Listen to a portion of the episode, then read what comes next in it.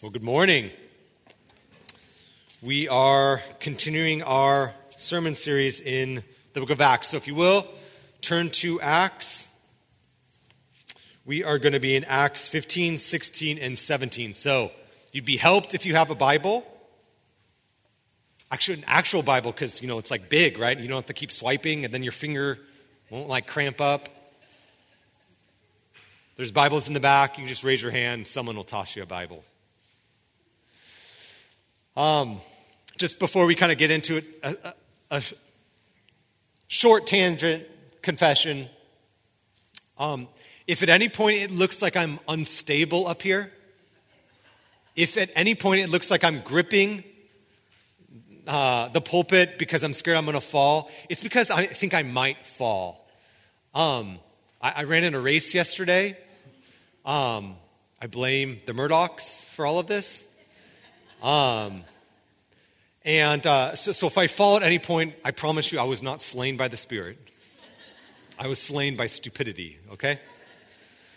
Um, but, but, but, sort of in all seriousness, um, there is something deeply troubling about not being in charge, right? You know, in your body or just not being in charge, or, or that feeling you get when you're like, I'm not in control or, or things are happening and you just so desperately want to just grip for control and yet you realize, I'm just, I'm not in control of this moment. Uh, years ago, there was a handful of, uh, of us that went to a tutoring center uh, and we were tutoring at risk youth. And so I was helping this particular girl with her homework, and I remember she was sort of dinking around, and I just wanted her to finish her homework.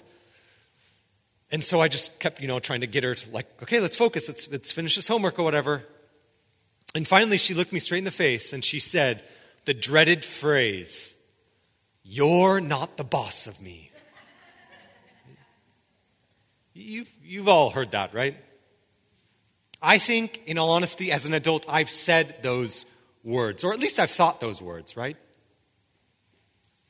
My guess is that some of the most frustrating moments in our lives happen when we very much want to say, like, you're not the boss of me, right? Those moments of frustrating in our friendships, our marriages, our families, like when we're having a relationship with our boss and they do something, those, those moments in which someone kind of, mm, sort of exercises some level of authority over us, there's something deep inside of us that we just want to shout out, Ah, oh, you're not the boss of me. And yet, in some ways, sometimes, people are the boss of us. And so we must submit ourselves to them. Now, at that moment, at that tutoring center, mm, that, that girl was right. I was not the boss of her. I was a volunteer. If she didn't do her homework, that, that was her prerogative.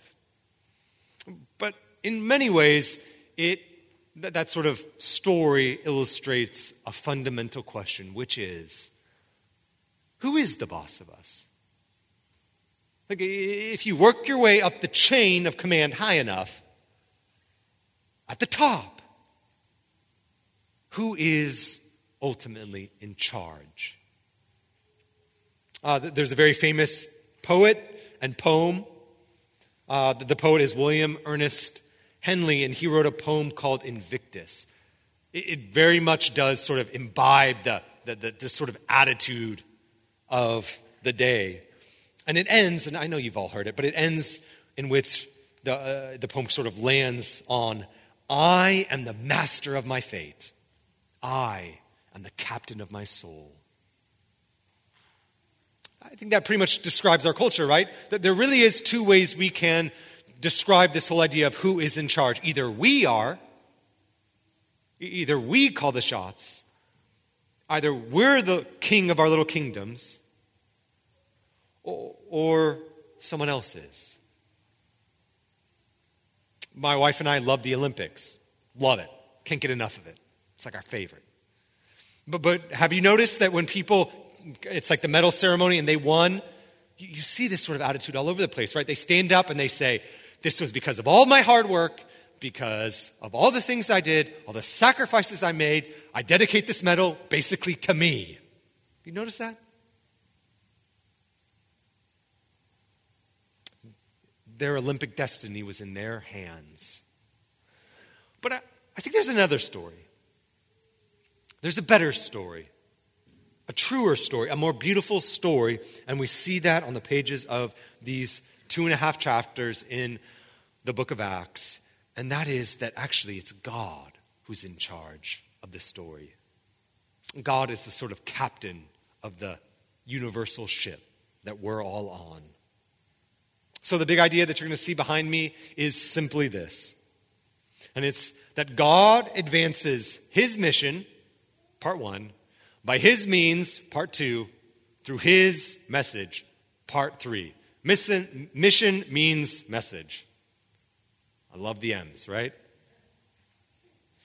Now, this is a big chunk of scripture. We're not going to read all of it, but we're going to read lots of it. And so, uh, as we look at how God is advancing his mission, I want you to notice that, that in Acts 1, when God sort of gives the charge to the disciples, like, you're going to be my witnesses, you're going to do these sorts of things, it wasn't like, okay, now it's up to you. Actually, it wasn't up to them. They had their part to play, but ultimately, God was, God is guiding the ship to its intended consequences, towards his intended purposes. So go with me to Acts chapter 15. We're going to pick it up in Acts chapter 36. If you remember, right, we, we had the Jerusalem Council, and that we learned that the gospel would be without entailments. You didn't need to get circumcised in order to believe, in order to be saved, but you could just believe and turn to Jesus, believe that he really is who he says he is, and you would be saved. So that happens, right? This letter is being um, distributed to other churches. And then we get to Paul and Barnabas, verse 36 of chapter 15. We'll start there. And after some days, Paul said to Barnabas, Let us return and visit the brothers in every city where we proclaimed the word of the Lord and see how they are. Now, Barnabas wanted to take with them John called Mark. But Paul thought best not to take with them one who had withdrawn from them in Pamphylia and had not gone with them to the work. And there arose a sharp disagreement so that they separated from each other. Barnabas took Mark with him and sailed away to Cyprus, but Paul chose Silas and departed, having been commended by the brothers to the grace of the Lord. And he went through Syria and Cilicia, strengthening the church. Now, skip down to verse 6 of chapter 17 or of chapter 16. And they went through the region of Phrygia and Galatia, having been forbidden by the Holy Spirit to speak the word in Asia. And when they had come to Mysia, they attempted to go to Bithynia, but the Spirit of Jesus did not allow them. So, passing by Mysia, they went to Troas. And a vision appeared to Paul in the night. A man of Macedonia was standing there, urging him and saying, Come over to Macedonia and help us. And when Paul had seen the vision, immediately we sought to go on into Macedonia, concluding that God had called us to preach the gospel to them. We'll stop there. So, starting in chapter 15, at the end of chapter 15, we have what we call Paul's second missionary journey. The first missionary journey we, we read in, uh, what was that, chapters uh, 12, 13, and 14. Paul and Barnabas went and they, you know, sailed to Cyprus and then to Asia Minor, and then they sailed sort of back again. And so they're going to, you know, share what God has done.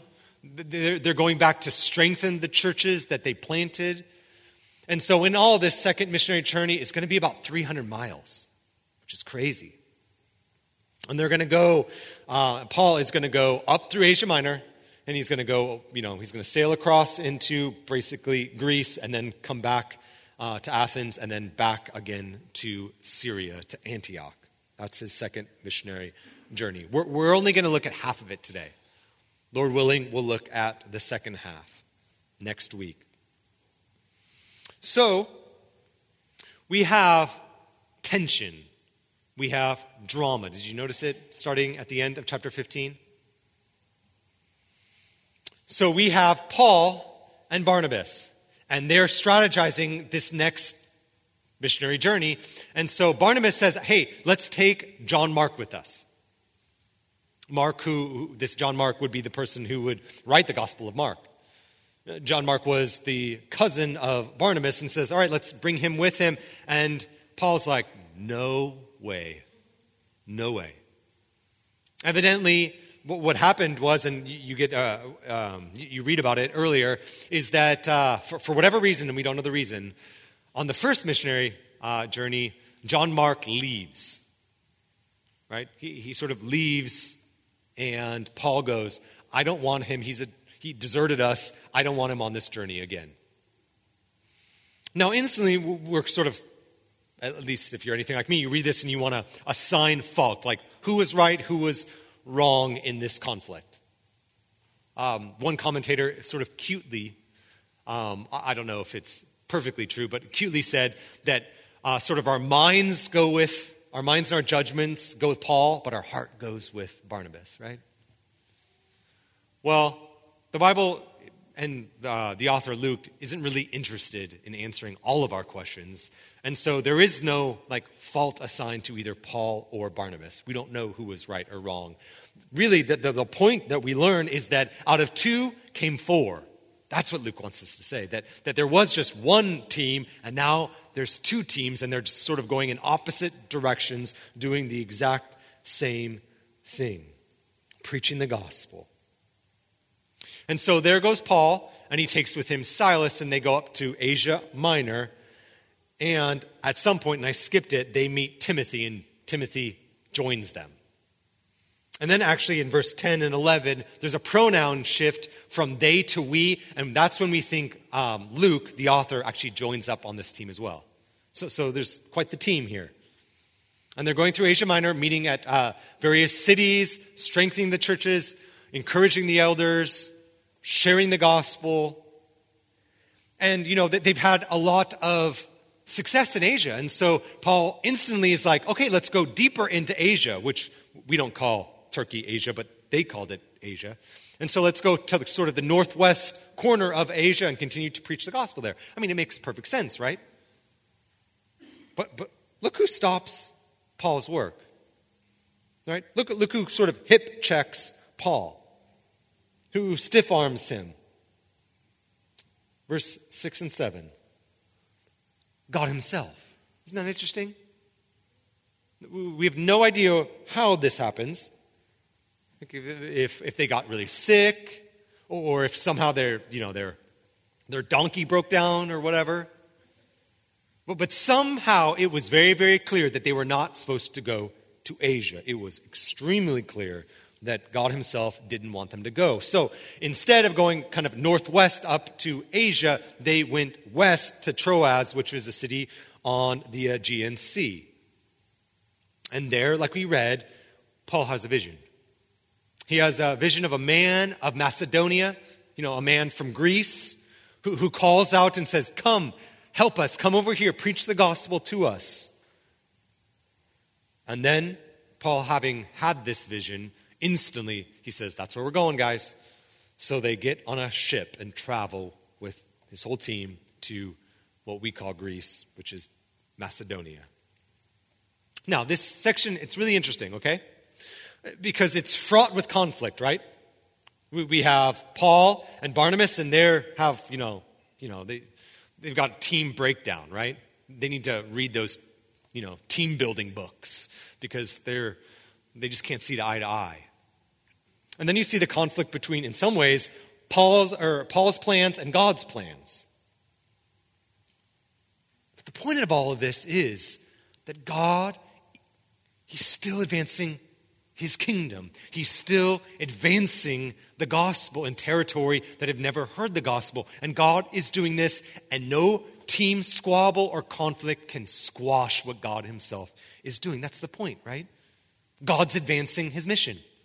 And he's saying, Nope, I don't want you to go there. And he drops a pin in Macedonia and says, That's where I want you to go.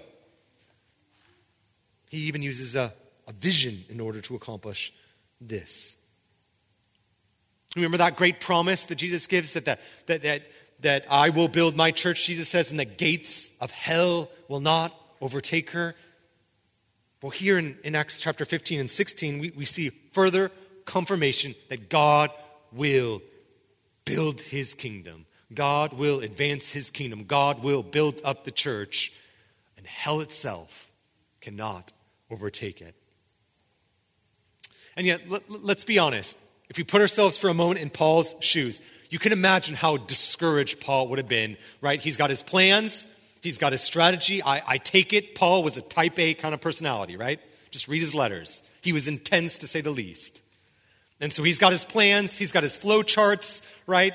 He, he leads nothing to chance, and his plans are just gone.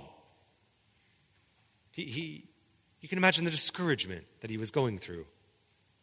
I mean, personally, nothing breeds discouragement that I've found more like a dream thwarted, more like a plan that just goes clear pop. And that's how life is, right? Right? Isn't that pretty much the exact kind of blueprint of the last year and a half? We have our plans, and yet our plans sometimes are not God's plans. And yet, even behind these closed doors is God Himself. It's, Luke wants us to make it really, really clear that there's no coincidence behind this. God Himself is directing these closed doors. And so, in a sort of metaphorical way, we could put it this way by way of application that it is always better, it is always safer, it is always wiser to go with God to Troas than to go without God to Bithynia. Amen? And yet, sort of without minimizing the discouragement, because I know, right, when we have our plans, when we're excited for those plans, right, when we see, when we have our five year plans and our 10 year plans and our 30 year plans, and, you know, you know, our month plan just falls apart and just ruins it all, that's discouraging. And yet, let me just encourage us, brothers and sisters, that even when our plans fall apart, God is still God. He's still in control. And it's just another reminder for us to uh, kind of humbly pray that most simple of prayers that Jesus himself modeled, modeled to us, right? Which is, Lord, your will be done, right? Your kingdom come, your will be done on earth as it is in heaven. Life often does not turn out the way we want it to or we thought it would. And yet, the hymnist uh, Cowper reminds us that even behind the darkest of providences is always the smiling face of God. Now, having said that, uh, I think by way of application, one thing we can think through is um, should we be praying for visions to figure out God's will? At least for me this week, as I was thinking about it, that, that was a question that I was thinking about. Like, is this the natural thing that we should do in order to figure out God's will for our lives? Well, number one, let me just, just say that, look, Paul never actually asks for a vision, right? He, he doesn't pray for a vision, it just sort of comes. But, but we know that visions do come. We, we see it here. And I have my weird, eerie stories. I'm certain that if we pass the mic, you have your weird, eerie stories that, you know, you, could say are coincidental, but you know they're not coincidental. So God sometimes works in sort of mysterious ways. And yet that's not how he always works. I also think it's interesting that Paul is not passive, right? Paul is not passively twiddling his thumb, right? The one thing Paul does know is where not to go. So that's helpful, right? But, but let me just pause here and just say um, I think we can, even without visions, I think we can be confident in God's will. And I think this section of the book of Acts gives us at least a few things to practice in our life in order to have confidence that we are actually walking in God's will. And so I'm going to give you four. One, and they're going to be really brief, but, but one, um, normally God actually leads us sufficiently and authoritatively by God's inerrant word. That's how God ordinarily leads us. Two, I don't, I don't know if you've noticed this, but in the, um, the book of Acts, you start in uh, chapter 1 and at the end, time and time again, and we see it um, in these two chapters, is that there's these descriptions of them praying. Pray, pray, and pray some more. And then, third, um, notice how often community is involved. One of the greatest ways in which to decipher if God's, you know, calling you to take one job or uh, another job really is community. I don't know if you've ever experienced this, but there will be days in which I'll have a decision that seems like that monumental decision or that decision that I need to make, and I don't want to ask other people about it because I'm terrified they're going to say no, so I just do it. But those are dangerous, right? We should be consistently walking with brothers and sisters in community and saying, Hey, I've got this opportunity. Hey, I'm thinking about this. What do you think? And having them speak into your life. There, there is nothing more, uh, more encouraging and helpful in thinking about life decisions than just having a brother and sister speak into them. And then, fourthly, we need wisdom, right? I mean, about an eighth of the Old Testament is wisdom literature. And wisdom literature is making wise decisions when these sort of ordinary rules don't apply, right? But, but you don't just become a wise person overnight. You don't just wake up one day and say, I've walked with, with Christ for a year, I'm now wise. No, no, wisdom takes years. It takes just rhythms. It takes constantly reading God's word, sitting under God's word, living in community, listening to people, strengthening your convictions but by people who you agree with and disagree with. All of those habits and disciplines. Right? Wisdom is not the person who says, I am wise. Wisdom is actually, that's the fool. Wisdom actually is the person who says, Yeah, I'm not wise, but I want to be wise. And I want to consistently fight for wisdom. So I really do think that we can, without a vision, we really can know and have confidence that God's directing us. And I would just say, pray about it, talk about it in community. If no one is speaking about it, well, I think that's dangerous. Ask other people to speak into it. Pray, read God's word, and then be the type of person that makes wise decisions because you've just saturated yourself in a wisdom community. That, that is one definition of the church, right? It's a wisdom community, it's a learning community. Well, that's the first. God's advancing his mission, right? God's sort of funneling them to Asia. He's in charge of the mission. But now let's, let's look second. Let's look at the means in which he accomplishes it. Go to, go to verse 11. So, setting sail for Troas, we made a direct voyage to Samothrace, and the following day to Neapolis, and from there to Philippi, which is the leading city of the district of Macedonia and a Roman colony. We remained in the city some days, and on the Sabbath day we went outside the gate to the riverside, where we supposed there was a place of prayer, and we sat down and spoke to a woman named Lydia from the city of Thyatira, a seller of purple goods, who was a worshiper of God the Lord opened her heart to pay attention to what was said by Paul. And after she was baptized, and her household as well, she urged us, saying, If you have judged me to be faithful on, uh, to the Lord, come to my house and stay. And she prevailed upon us. Now skip down to verse 19. But when her owner saw that there uh, was hope of gain w- was gone, here, actually, skip down to verse 25. About midnight, Paul and Silas were praying. I'll explain why they're in prison in a moment. But they were praying and singing hymns to God, and the prison, prisoners were listening to them. And suddenly there was a great earthquake. So the foundations, um, uh, so the, the foundations of the prison were shaken. And immediately all the doors were open, and everyone's bonds were unfastened. When the jailer woke up and saw that the prison doors were open, he drew his sword and was about to kill himself, supposing the prisoners had escaped. But Paul cried out with a loud voice, Do not harm yourself, for we are here. And the jailer called for the lights and pushed and rushed in. And trembling with fear, he fell down before Paul and Silas. Um, then he, he brought them out and said, Sir, what must I do to be saved? And they said, Believe in the Lord Jesus, and you will be saved, you and your household. And they spoke the word of the Lord to him and to all who were in his house. And he told them the same hour of night to wash their wounds, and he was baptized at once, he and his household. Then he brought them up into the house and set food before them. And he rejoiced along with him and his entire household that he had believed in God.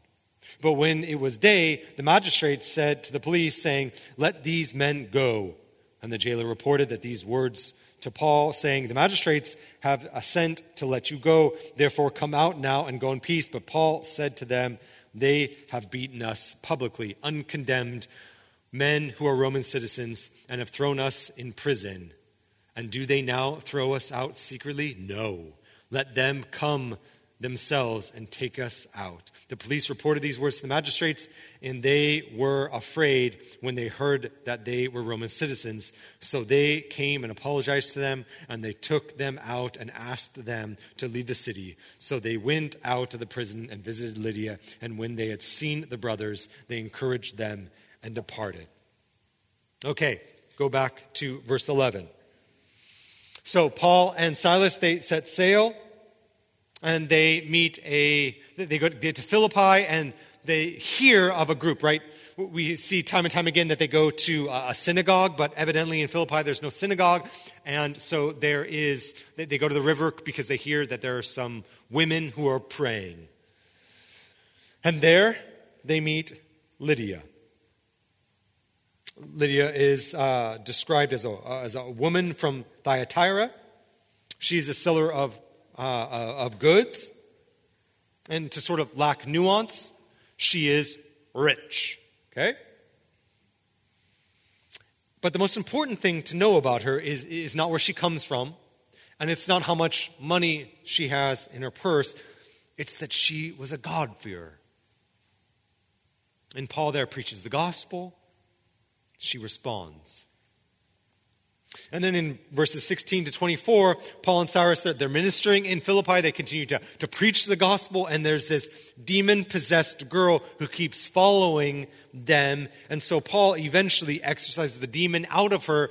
But, problem, that was her boss's, uh, you know, that's how they got money, right? She was sort of clairvoyant. And so they turn on, right? It's one thing when the gospel just is, is preached. It's one thing when the gospel is private, but when the gospel attacks the economy or attacks your money, well, that's another thing, right? And so, sort of, society turns on them, and that's when they are flogged and then put in prison. So we, we have these, this, this, this amazing thing, right? They're eventually then thrown in prison after this healing. And Paul and Silas, they're praying. Did you see that? Okay, they, they're beaten and they're praying. They're suffering. Their, their, their bodies are still throbbing and they're praying. I tried this when I was running yesterday. Uh, there's no way I could pray. I was just so aware of being in pain that I couldn't even talk to God. And yet here they are singing praises to God in prison, having just been beaten. That's the sort of wherewithal that they had. And at that moment, an earthquake happens. And so the jailer's thinking, oh no, this is done, right? They're all gone. All the prisoners are gone, and I'm going to be killed, so I might as well do it myself. And yet at that moment, Paul's like, stop. No, we're still here. So he asks that question How might I be saved? Paul shares the gospel with him. He's saved. Eventually, he's brought to their house. He binds up their wounds, feeds them. And then eventually the magistrates say, okay, you can let these guys go. And Paul's like, no, uh, no way. There was no due process here. I'm a Roman citizen, right? And so just there's a couple of reasons why Paul does this. It's not just because he's ticked off. He's doing it, number one, because he wants to protect the church, too. He doesn't want this to happen to them. But then also, like, there, there is a due process going on here that they did not follow. Well, you know, eventually they're let out. They go back, meet up with Lydia and the new Christians. They minister, encourage them, and then, you know, starting in chapter 7, they're off to Thessalonica. Okay, amazing stories. A string of stories, right? We have this Macedonian vision. Then we have Lydia and others becoming Christians in Philippi. Then we have the healing um, and the exorcism of this demon from this slave girl. Then we have this earthquake. We have the conversion of this jailer. I mean, it's an amazing story, right? Absolutely amazing. But, but notice, notice who's sort of in charge. Did you notice the description that Luke uses, our author, in how Lydia came to faith? And the Lord opened up her heart. And then it's of no coincidence that then God, you know, you know, they, they find themselves in jail, and then the jailer responds to the gospel message. I mean, Paul and Silas say they had their job, they had their role. It's still our role. We have four roles. It's like the four P's, right? We have four P's. We, we pray, we pursue, we persuade, and we preach. That's sort of our job, right? The four P's. We continue to, to pray the gospel, to persuade people of the gospel, to preach the gospel, to pursue people with the gospel. But at the end of the day, God's job is to open up their eyes, open up their heart. And we see that time and time again God transforming people, the most unlikely of people, a jailer, and this woman, and all of this group. But, but I wanted, by way of application, then to talk about there's at least two wonderful descriptions of what a transformed life looks like. Like, what happens when you meet Christ, you're converted to Christ, you start worshiping Christ? What are these sort of outward manifestations of that newness of life? There's at least two here. There's actually more, but I'm just going to point out two. The first is baptism, right? Lydia and the prison jailer, they are baptized, right? They meet Christ, they respond in faith, and then they are baptized. So, so baptism is that outward display of that inward transformation. It's like putting on the team jersey. It's saying, I'm with team Jesus. It's, you know, uh, following Jesus is always personal, but following Jesus is never private. The, the, the, New Testament and Christianity in general knows no such thing as a private Christianity. It's always public. And what baptism is, it's going public with your profession of faith. It's saying, I want to tell people that I am following Jesus, that Jesus has changed my life, and I'm with Jesus. And we see here time and time again, all through the book of Acts, and here in two occasions, that when they meet Jesus, when they put their faith and trust in Jesus, they then respond with baptism.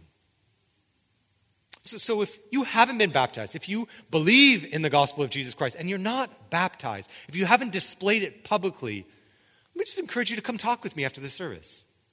Come talk to me. We would love to start a conversation about what it could look like to publicly testify to your following Jesus. So, so, so that's the, the first sort of outward display of a transformed life. But I want to point out one more that we see with both Lydia and the jailer, right? Lydia, did you see that after you know she, responds and she's baptized? She it says, uh, "If you've judged me faithful," um, verse fifteen, "Come to my house and stay." Did you notice that? That's that's not a throwaway. And then if you go to the jailer, right, he, he responds in faith. He's baptized, and then he says, "Come to my house." And he has dinner with them. He binds up their wounds. We can use many words to describe this, but this is hospitality, right? That's what's going on here, right? One of the most outward responses to being transformed by Jesus is you want to bring people into your life, into your homes. Not a perfect home, but an ordinary home. I mean, there's quite the, the contrast here. Lydia probably had a nice house. This jailer, his house is attached to the jail. I mean, I'm guessing it did not smell well. Not great ventilation.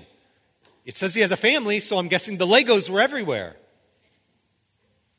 And yet it didn't matter. He just naturally wanted to invite these brothers and sisters, these new Christians, and invite them into his home. And in an ordinary way, he just wanted to live life with them, share a meal with them. That's what it's like when you're transformed by Jesus. You just want to bring people into your life, to live life with them, with Christian and non Christian. I, I, was reminded of this the other day that there was a, um, a, a, a neighbor kid who came to our house for dinner. And we were having dinner, and at our house, pretty much every night that we're having family dinner, we, um, we pull out a card or I ask a question, and everyone has to answer that question. It's often they're like, you know, just stupid questions that are kind of funny, like, you know, what's your favorite season and why? Or what's your favorite gift that you've given, right? And so we're sort of going around and we are, we're about to share um, these questions. And, you know, I pray first. And, um, you know, if someone, and you're not sure if they're a Christian and they ever come to your table and you're going to pray before, don't pray and thank God for the meal. That's fine prayer, but don't, don't pray that prayer, okay? Here's my encouragement to you. This is a freebie. Just pray the gospel, okay? They're hungry. They're a captivated audience. Pray a simple gospel presentation, okay? You got him there. You're about to feed him. Give him Jesus, okay? So, prayed. And then we were kind of like, you know, going around sharing a question. And, and I remember uh, they, they were saying at the very end, as we were like kind of laughing and, you know, answering some question, I remember them turning and saying, Do you, do you ask, do you, do you answer questions every night? I remember just thinking how ordinary it is to just sit around a table and ask questions, to get in each other's lives. And then I remember how ordinarily amazing that is and how much of a grace that can be in people's lives to just live your life around a table, right? Our, kitchen table has dents in it, our kitchen table has grooves in it, and it doesn't matter, right? It doesn't matter. I, some of the best hospitality I've ever seen are college students, right? And they practice it amazing, and yet you walk into it and there is a musty smell, right? You, you walk in there and you're like, I don't know if I want to go to the bathroom in that bathroom, right? And yet they intentionally uh, are just thinking about how can I make this helpful. I remember walking one time, and Pan- this is when Pandora was a thing, right? And they put Pandora and they put Enya on because they thought, oh, yeah, adults would like Enya. And I was like, you know, as stupid that, as that is, they were really trying to be hospitable to adults who were coming in thinking, I think that's what old people live, listen to. They listen to Enya and Celtic music or something. Well, let me just tell you by, by way of application that, that Lydia and this jailer, they, they just are so transformed by the gospel that they just want to live their lives.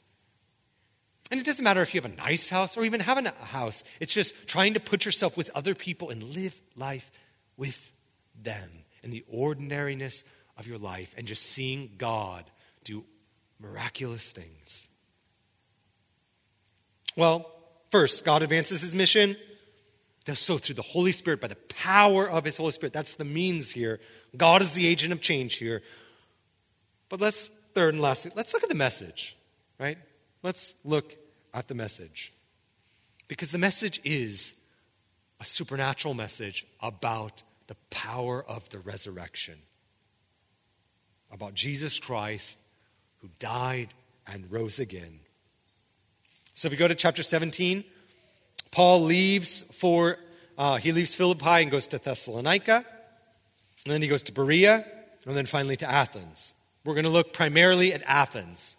But uh, you'll notice that he, he does basically the same thing, right? He goes, he goes to the synagogues, he goes to the people, he, he preaches the gospel, there's a response, in Thessalonica, people want to kill him, so he goes to Berea. The response there is better, but then those in Thessalonica follow him to Berea, and then he's off to Athens. And we'll take it up in um, Paul in Athens, starting in verse 16.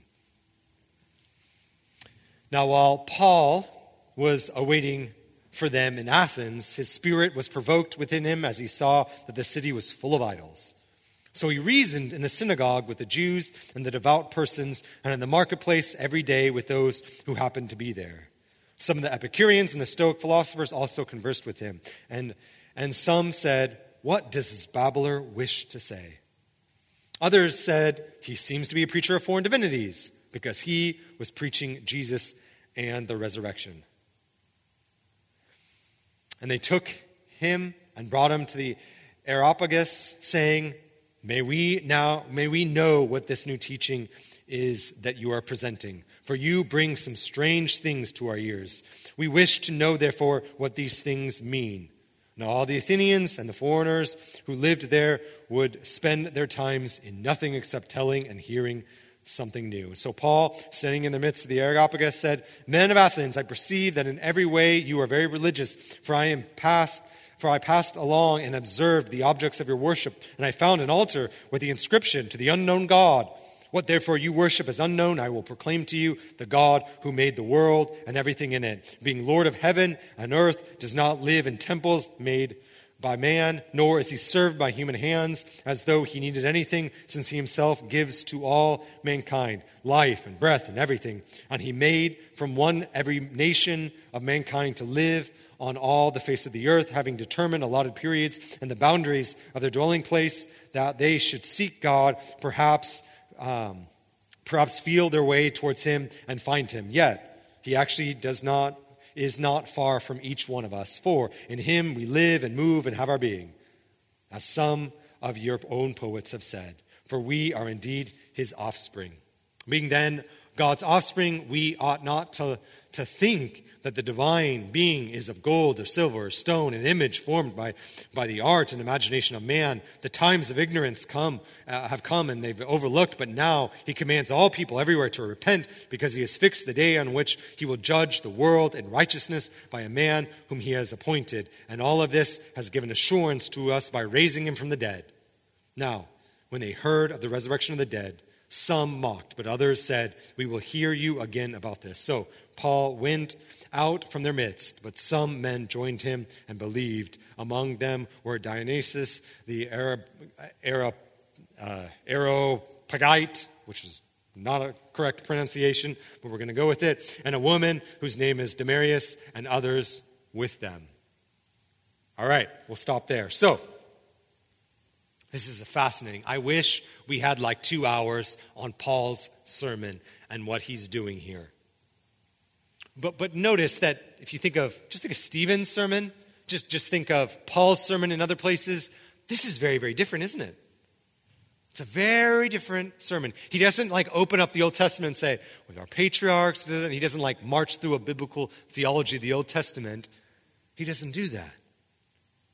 He actually is sort of the backdrop of this is Genesis 1 to Genesis 11. And so what he's doing is he's giving a framework for those in Athens to be able to engage in this, uh, in sort of a biblical worldview. Athens was a lot like Puyallup. Right? Athens was a lot like America. It, it, was a pluralistic society, right? It had a lot of religions, a lot of worldviews, and they would come and you would discuss them, and all were equal, and so they had all of these idols, and you saw Paul walking into Athens, and his you know, his soul is, is just disturbed by how many idols there are. We, we learn of two sort of worldviews there, which are the Stoics and the Epicureans. Doesn't matter what they believed. The point is that there are all these idols, and they worship all these gods, and there was this worldview that was very, very different than a Jewish worldview. And so the message that Paul preaches, right? The only message that anyone is saved. So let me be clear. The only message that any person can be saved, when that jailer asked, How can I be saved? The message is the life, death, and resurrection of Jesus Christ. So, so if you want to know what, what, does it mean when Christians talk about the gospel, when they talk about how you are saved, well, well the simple answer is it's Jesus who, who lived and who died so that we can have a relationship with him because we're sinners and need to be saved. That's the message, but you see, there needed to be some sort of pre evangelism that took place because Athenian culture just, they didn't even have an understanding, and Paul didn't want to be misunderstood. And so it, sort of reminds me of the 20th century evangelist um, and theologian Francis Schaeffer, who, who I loved when he said that if I had an, an hour with sort of a, a modern person, I would spend 50 minutes on trying to explain the bad news of Christianity, which I think is what Paul does, right? He, ta- he, he spends almost all his time talking about um, kind of deconstructing the Athenian worldview, and then eventually he gets to the gospel. That's Francis Schaeffer, right? We need sometimes 50 minutes to explain why people even need Jesus, why they're even a sinner. And so that's what Paul does, right? He starts, verse 22, by affirming their religious fervor. He goes on to say, okay, I was walking and I saw that there was this altar and it just said to an unknown God, right? That's how superstitious the Athenian culture was, right? They were like, well, we don't want to offend. We have all these gods. We've got Zeus, we've got Artemis, we've got all these other gods, but, but maybe we forgot one. So we'll just say, call him the unknown God. And so Paul says, what you don't know, I know. I know the name of that unknown God, and it's God Himself. And He is the creator, He is self existent. He created all people, right? The Athenians had a hierarchy, right, of society, right? There are the upper class and lower class. And Paul says, no, no, no, no, no. There is one class, the human race, and all human race are alienated God because of their sin. And he kind of just builds it to saying, you know, you, you are alienated from God, and God will eventually judge the world. And he's going to do it by a man, verse 31, who rose from the grave, Jesus Christ. And then we get this amazing response, right? Some mocked. They're like, You're a babbler. You, you know, I... and others believed. And that always is the response to preaching the message of the cross and the message of the resurrection. Some mock, others respond in belief.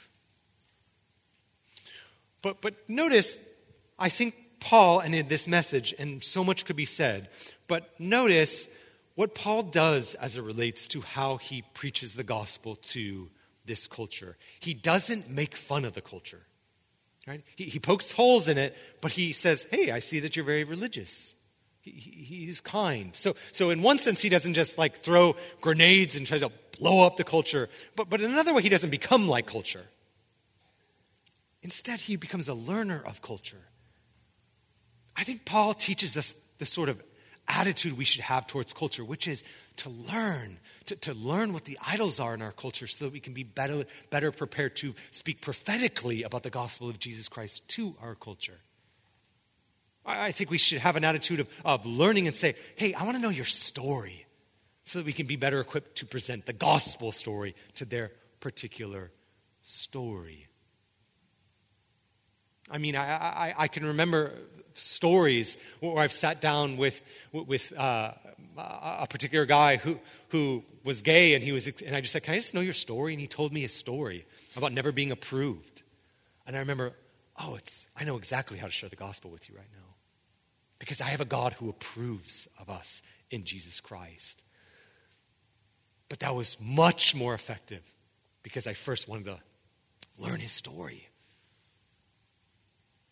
That's what I think Paul teaches us that we should have an attitude to learn about our culture, what, those idols are, so that we can be better equipped when we're in those spheres of influence to say, hey, let me tell you, let me, let me, let me speak, let me poke some holes how, you know, how this is not going to be great. Like, oh, I can just tell, like, you worship money. Let me just tell you how that is not going to work for you in the end. And then let me tell you about Jesus, who talked a lot about money, right? What does it profit a man who gains the world but forfeits its soul? Well, this is amazing, right? In this whole section, we have God who advances his mission. He does so through his Spirit he does so through his power of the Holy Spirit himself, who converts people time and time again. And he does it through the message that all of us are called to live by and continue to preach, which is nothing short of the life, death, and resurrection of Jesus Christ. That's what Paul does. It's the only message that we've got, continually to point people time and time again to the life, death, and resurrection of Jesus. There, there, there really is only two ways to live. There's a great track called Two Ways to Live, and there's only two ways. Either I'm king or Jesus is king. And it's really, really clear. Lucas' point is Jesus is king.